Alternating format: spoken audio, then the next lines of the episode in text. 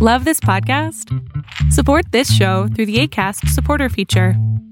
It's up to you how much you give, and there's no regular commitment. Just click the link in the show description to support now.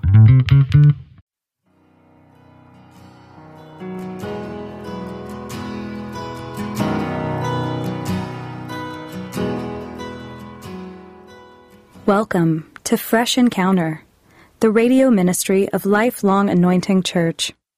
Our mission as a church is to equip the body of Christ to increase in wisdom and in stature, and in favor with God and with men. We're glad that you joined us for this edition of the broadcast. It is our prayer that this broadcast will be a blessing to you. Here now is Pastor Otuno with today's message.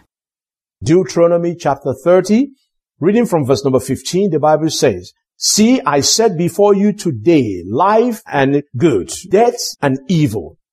In that I command you today to love the Lord your God, to walk in his ways, and to keep his commandments, his statutes, his judgments, that you may live and multiply, and the Lord your God will bless you in the land which you go to possess. But if your heart turns away, so that you do not hear, and draw away, and worship other gods, and serve them, I announce to you today that you shall surely perish. You shall not prolong your days in the land which you cross over the Jordan to go in and possess. I call heaven and earth as witness today against you, that I have set before you life and death, blessings and curses. Therefore, choose life, that both you and your descendants may live, that you may love the Lord your God, and that you may obey his voice, may cling to him, for he is your life and the length of your days, that you may dwell in the land which the Lord swore to your fathers, to Abraham, Isaac, and Jacob, to give them." Now, from this passage of scripture, I want you to notice what the Lord is saying to his people. The Lord is saying to his people, I set before you today life and death, good and evil. In other words, as you enter into the promised land, you are not obligated to serve me, the Lord is saying. You are not obligated to remain connected with me. You have options. That's the first thing the Lord is saying. I set before you life and death. Number two, the Lord is saying, I have given you the power to choose. You have the power to choose how you want to live when you get into this promised land. You can choose. You have the power to choose. Number three, the Lord is saying, I am telling you that you have options. The power to choose that has been given to you comes with a price tag. The Lord is saying that the price that is attached to the choice that you have, the option to choose that you have, is the price of consequence. In other words, whatever choice you decide to make, whatever direction you decide to go, there will be a corresponding consequences. In other words, the choices that you make will result in a particular outcome. Number four, the Lord is saying, this particular outcome of your choices, with these particular consequences that follow each of the choice that you make, you will be forced to live with those consequences. There will be no escaping the consequences of your choices. Whatever choice you make, you will have to live with it. And that is the basic story behind the passage of scripture that we have read. The question is, why was the Lord telling them about the choices and the consequences of those choices? Why?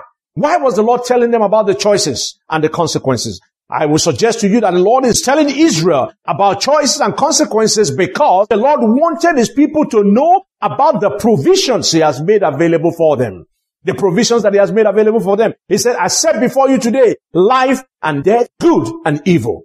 Those are the provisions that you will face when you get into the promised land. Number two, the Lord was telling them about choices and consequences because the Lord wanted his people to know that there are options available with these particular provisions that I've made. You don't have to accept them. You don't have to follow them. You don't have to enjoy them. You can choose to walk with them. You can choose to embrace them, but you have the option.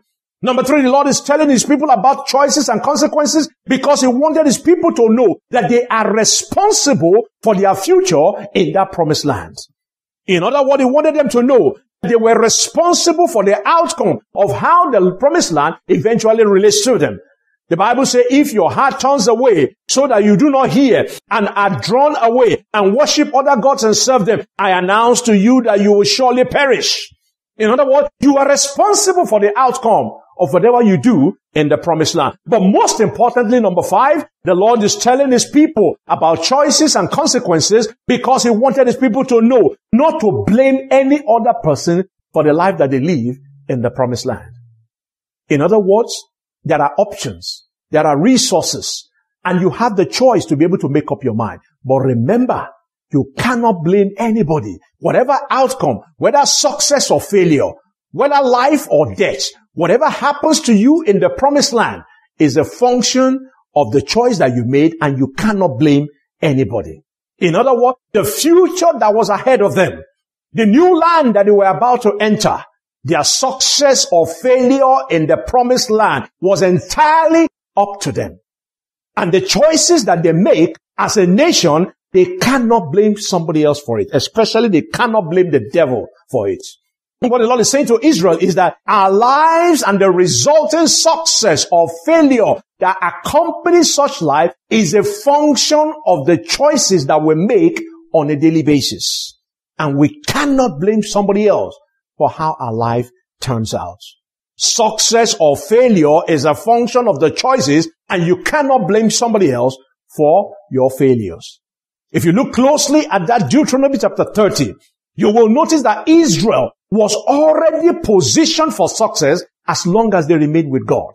As long as they made a choice to walk with God. As long as they make a determination to remain in the presence of the Almighty God, the Lord is saying that they are already positioned for success. They are already positioned for breakthrough. The land is already theirs for the taking as long as they remain with the Almighty God. He says, see, I set before you today good and evil, so that you can go and possess the land which you have been given. But if you look closely at that verse number 17 and 18, you will notice that the Lord is saying to his people, your success in the promised land is not automatic. The Lord is saying, your success in the promised land is a function of your choices. I'm guaranteeing success for you. I'm guaranteeing that you are going to prosper. I'm guaranteeing that you are going to multiply and fill the land, the promised land, as long as you remain with me. That is the guarantee the Lord is giving. But if you choose otherwise, that assurance of success is no longer valid. Which means your success in the promised land is not automatic. It's only possible when you remain within the parameters of the covenant relationship that you have with the Almighty God. Your success in the promised land is a function of your choice. The choice of who you want to serve. The choice of how you want to relate with God. The choice of how you intend to walk with God. Success is a function of the choices that we make. And that was what the Lord Almighty was telling. And that's what you see in that particular verse of the scripture. And that is why in that same verse 17 and 18, the Lord said that the land is yours for the taking, as long as you are with me. If you choose wrongly, anyhow, if you abandon the Lord your God, then you will perish in the land. That is the condition. You walk with me, your success is guaranteed. You abandon me, you are on your own. You perish in the land. But I want you to notice when he talked about perishing in the land, he did not blame the devil. He did not attribute the destruction of the children of Israel. If they perish in the land, he did not attribute that destruction to the devil. He did not say that you are going to perish because the devil doesn't like you. If you ever perish in the land, if you ever fail in this land, if this land does not produce the result that I have promised you, it is not because I failed to do so. It is because of the choices that you decided to make. The Lord did not attribute the destruction of Israel or the failure of Israel in the promised land to the devil. And this is very important for us to understand. The choices, the decision that Israel will make in the promised land will result in either their prosperity if they stick with God or their destruction if they abandon God. Not the devil, but their choices. And the same thing is true for us. That's why I'm hammering this over and over. The same thing is true for us. The choices that we make today, the decisions that we make today will result either our prosperity or our failure in the future. I'm not saying the devil is not a problem. I'm only saying that most of our problem is not caused by the devil. The Lord is reminding them about choices and consequences because he's trying to tell them the devil is not your real problem. Your real problem is the choice that you make on a daily basis. And the question is, what is this thing called choice? And why is it important? Our choice is the power that we have to freely select without compulsion after due consideration. To choose simply means to pick or to select between two or more possible options that are made available to us. Our choices is our preference for what we consider to be the best alternative available to us at that point in time. So you see, choice is the foundation of every action that we take. Anything you do, there is a choice associated with it. And so our success rests on the platform of the choices that we make. The question is, how do people then make choices? How do we make choices? How do we make choices? Who to associate with? What to do? How do we make choices? Generally speaking, people make choices based on their personal knowledge or personal experience about a particular situation. Most of us make choices based on the comfort and the convenience of that particular choice that we're about to make. Many of us make choices based on association, the people that we know who have done the same thing, or conformity to be like the Joneses. That's why we make certain choices. That's why we buy certain houses that we cannot afford. That's why we do things that we know that, yes, we cannot afford, but because the other guy is doing it, we make choices to do those kind of things. We spend, that we associate. We do the things that we are doing because, number one, of association or conformity. Other people make choices based on the personal gains and the profits that they derive, that choice will present unto them. So people make choices for several reasons, but very, very few people, even among believers, very few people make choices based on their principles of life and the value that they claim to espouse. Very few people make choices based on love and sacrifice. Because of my family, I am willing to go this particular direction because I love my family. Very few people make those kind of choices. Very few people make choices based on duty and devotion. Saying because of my love, or because of my love for God, because I'm devoted to God, because this is the duty of a believer, I am willing to let go of certain things and not go in a particular direction. Very few people make decisions in that way. Very few people, even in the church, make decisions based on the word of God. And say, this decision, I'm making this decision because this is what the word of God says. Or I'm making this decision because this is what the Spirit of the Almighty God is telling me to do. Very few people do it, even in the church. And it will surprise you that even among pastors, very few people make decisions based on this. And because many of us are making major life-changing decisions, major life choices based on limited personal or knowledge and experience, what you will find is that many are making bad and very, very costly decisions on a daily basis. Decisions that are costly to their family, costly to their wives, costly to their career, costly to their health, costly to their spiritual life, costly to their eternal destiny. We make it because it's based on limited personal knowledge or limited personal experience. Because many are making decisions based on comfort and convenience. That is why we are seeing a lot of stress and discomfort and missed opportunities in the life of our younger ones.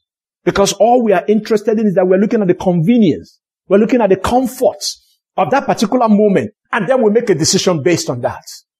I remember one of our professors when I was doing the graduate program, he was telling us about a story of himself, how he ended up being a database professional.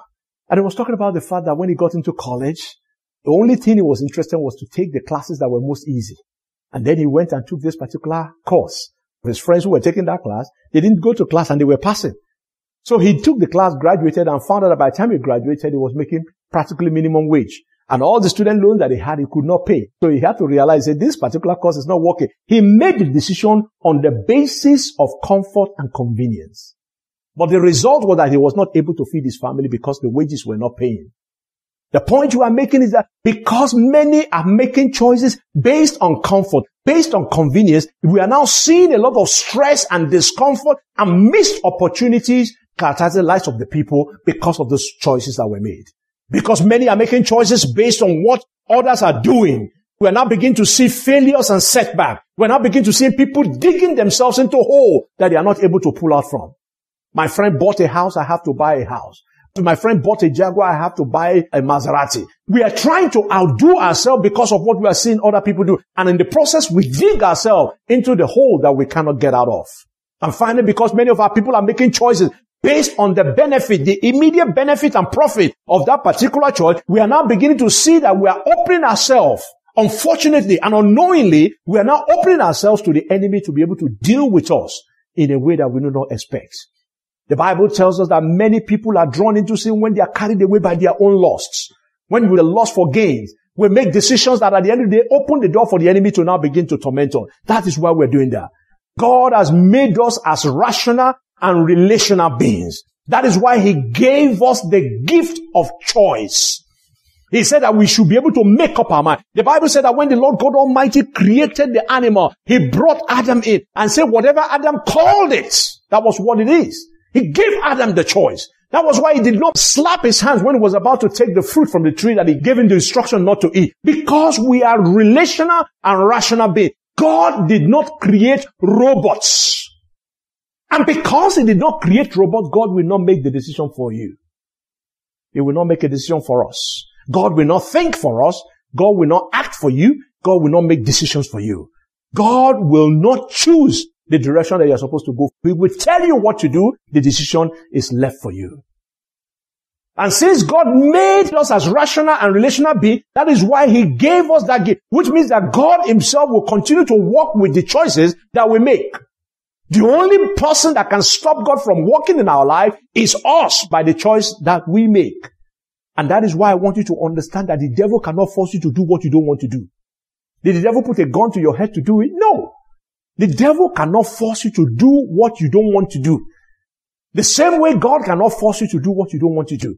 What you must understand is that if the devil can stop you from doing something, he would have stopped many of us from being born again. He puts a roadblock, no question. But the day you say, Jesus, I accept you as my Lord and Savior, the devil cannot do anything about it because that's your choice. And so you cannot continue to blame the devil for the misfortune in your life because the devil cannot stop you from the choices that you are making. The unfortunate thing is that there are many in the church that the devil has deceived into thinking and believing that they could make a choice and expect a different outcome.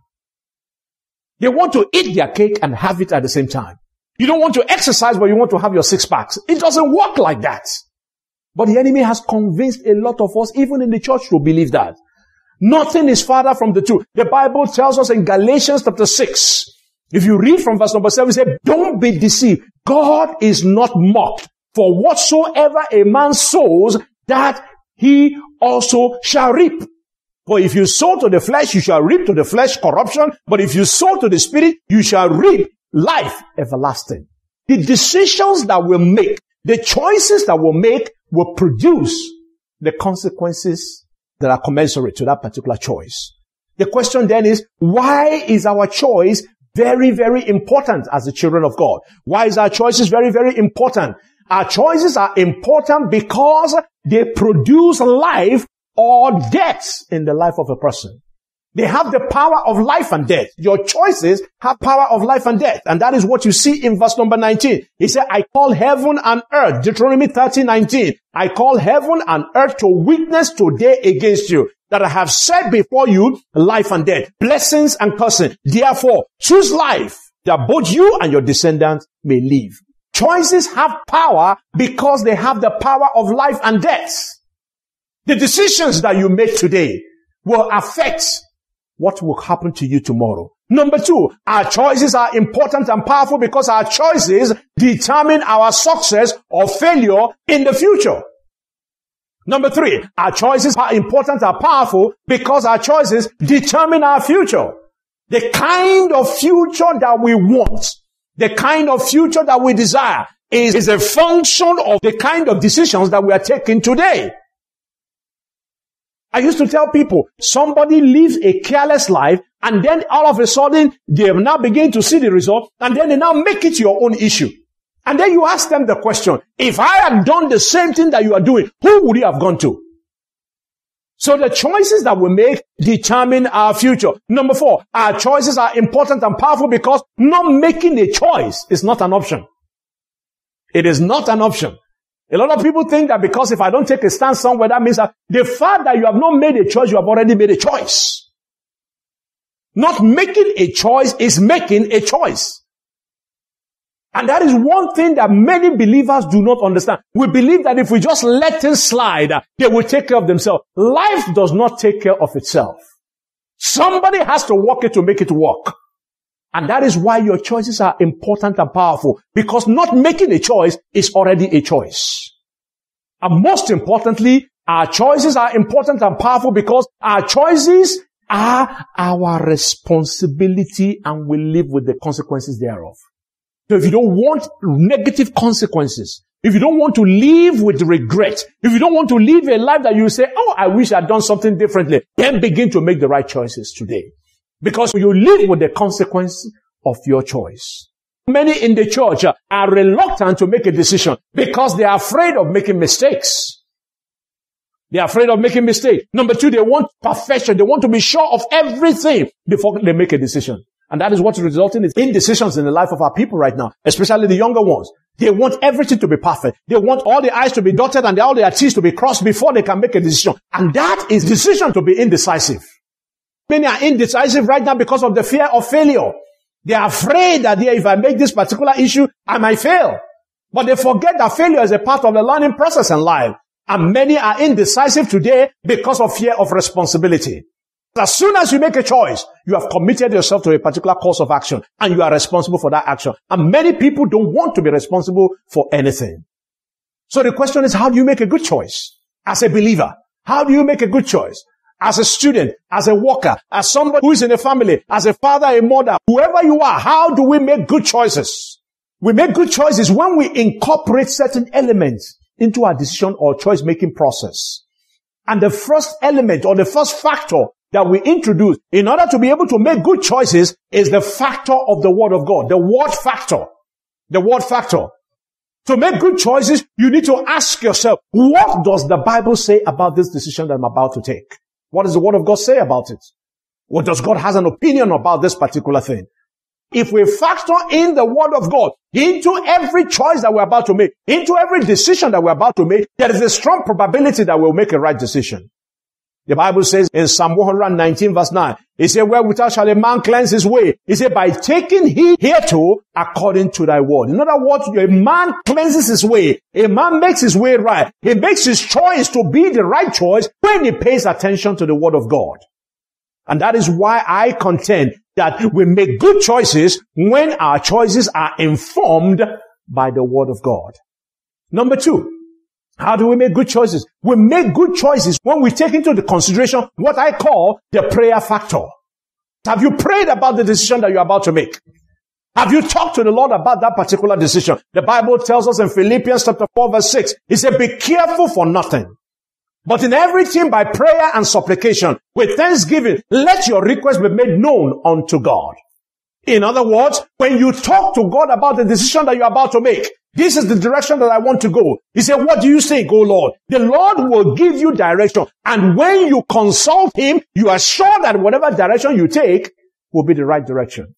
And that's what happened to David. The Bible says David went into battle. When he came back, his family and the camp had been taken captive. Before David did anything, he said, Lord, should I pursue? The Lord said, pursue. He said, if I pursue, will I overtake? He said, yes, you will overtake. If I overtake, then will I recover everything? He said, you will recover. That was the only time that David rose up and went after the people that took his family captive. To make good choice, we must commit our choices to the Lord in prayer. You have to factor in the prayer factor. Number three, making good choices requires what I call the revelation factor. The revelation factor. And what is the revelation factor? The revelation factor is that what is the Spirit of the Almighty God telling you about this particular choice that you're about to make? The Bible tells us, Deuteronomy 29:29. It said, the secret things belong unto the Lord our God, but those things which are revealed belong unto us and our children forever, that we may do all the words of the law. The secret things belong unto the Lord. And if you're about to make a choice of which you don't know, we don't know the direction of the future. None of us are psychic. You don't know what tomorrow will bring. And you're about to make a decision that will affect the future. The best thing is to ask the Almighty God for the secret things. And that is why one of the elements, one of the factors for making good decision is to seek the guidance of the Holy Spirit, which is called the revelation factor. When the Lord opens your eyes, it gives you an idea of where things are coming from. And that's what happened to Joseph. The Bible says that the Lord God Almighty gave him a revelation of what was going to happen. The famine that was going to go upon the whole world. And Joseph was able to prepare not only himself, his family, but an entire nation to weather the storm that is coming. the revelation factor. It's a factor that is important in making good choices. Number four, you have to have what is called the cancel factor. The cancel factor. Many people who are close to me always hear me say this as a joke. A man who has nobody who can speak to his life, that man is a dangerous man. And if you are making decisions, you are making choices, and there is no input from anybody, it's just you are on your own making those input, there is a strong probability that you are going to make a mistake, or you are going to make the wrong choice. And the question you ask yourself when you're talking about the cancel factor is that, what are other people saying? The people who are close to me, the people that I respect, what are they saying about this particular choice that I'm making? This direction that I'm going? What is your mentor saying about the choice that you are making? What is your wife saying? What is your husband saying? What are your children saying? Godly pastors, what are they saying about the things that you are doing? The Bible tells us in Proverbs chapter 11 verse 14. It says, where there are no guidance, the people fall. But in the abundance of counselors, there is victory. I mean, good counselors now. I used to joke about the fact that two heads are better than one. I said, no. Two good heads are better than one, because there are some useless heads that if you bring them together, they will give you good results. But that's a story for another day. If you are going to make good choices, we have to put in the counsel factor. What are your trusted counselors saying about the choice that you are about to make? Because we make good choices when we listen and seek the counsel and the insights of wise counselors. Number five, making good choices, there's also what is called the motive factor. When we are making good choice, you have to consider the motive when we are making that choice. Why are we doing what we are doing? What is the motive behind our action? What is the motive behind the choice? Are we doing this so that we can glorify ourselves? Are we doing this so that we can look good? Are we doing this for gain? Are we doing this for profit? What is the motive behind it? Proverbs 20 verse 9 tells us, who can say, I have cleansed my heart and pure from my sins? Nobody. The Bible says the heart is desperately wicked. Who can know it? There is a motive behind every action that we take. The question is, if you are going to make good choices, we need to be realistic about our motives. Is this motive aligning with the Word of God? Has this motive been purified in prayer? Has it been checked through the revelation of the Holy Spirit? Has it been compared with the visions of our counselor? What is the motive? Because if you have not purified the motive, then you're bound to make mistakes in our choices. But to make good choices, we need to be able to be honest with our motive and stop hiding behind lies or deceptions. Number six, good choices is also a factor of outcome. What I call the outcome factor. When I talk about outcome factor, I'm talking about how long, what is the long-term effect of this particular choice that I'm about to make? What is the long-term effect on my family, the long-term effect on my finance, the long-term effect on my health, the long-term effect on my career? What is the long-term effect of this particular choice on my life? The Bible tells us in Proverbs 27, if you read from verse number 12, it says, a prudent man sees evil and hides himself. The naive proceed and pay the penalty. In other words, a prudent man looks at the consequence of his action. He looks at the length of that particular action. He looks at the outcome of that action over time. And then he takes the necessary precaution to make sure that whatever evil is inherent in the outcome is able to hedge against it. But if we make a choice without thinking of the larger consequences of it, we end up doing ourselves a disservice. We make good choices when we take the time to consider the long-term effects of our choices, not only on our lives, but on the lives of the people who the Lord has put in our sphere of influence. Thank you very much for listening to our program today. We invite you to join us every Sunday at 10 a.m. for our Sunday worship service at 2711 Murfreesboro Road in Antioch, Tennessee. We also host Bible study and prayer meetings every Friday at 7 p.m. Visit us online at www.lifelonganointing.com and on Facebook, Twitter, and YouTube.